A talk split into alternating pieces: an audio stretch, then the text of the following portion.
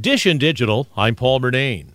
CNN Plus is the latest casualty in the streaming wars. The CNN Plus failure sort of shows another angle of the streaming war, the oversaturated market of too many options. Tom's Guide senior editor Henry T. Casey on the demise of CNN Plus, which pulled the plug just weeks after launch. This is a merger problem. Mergers and acquisitions often lead to, oh, this wasn't our idea, this wasn't what we would have done. And if it's not doing as well as they want, they don't want to get the blame. And this could just as easily become content that lives inside of the upcoming merge of the HBO Max Discovery Plus service. A source told CNBC that only around 4,000 people were watching CNN Plus on a daily basis.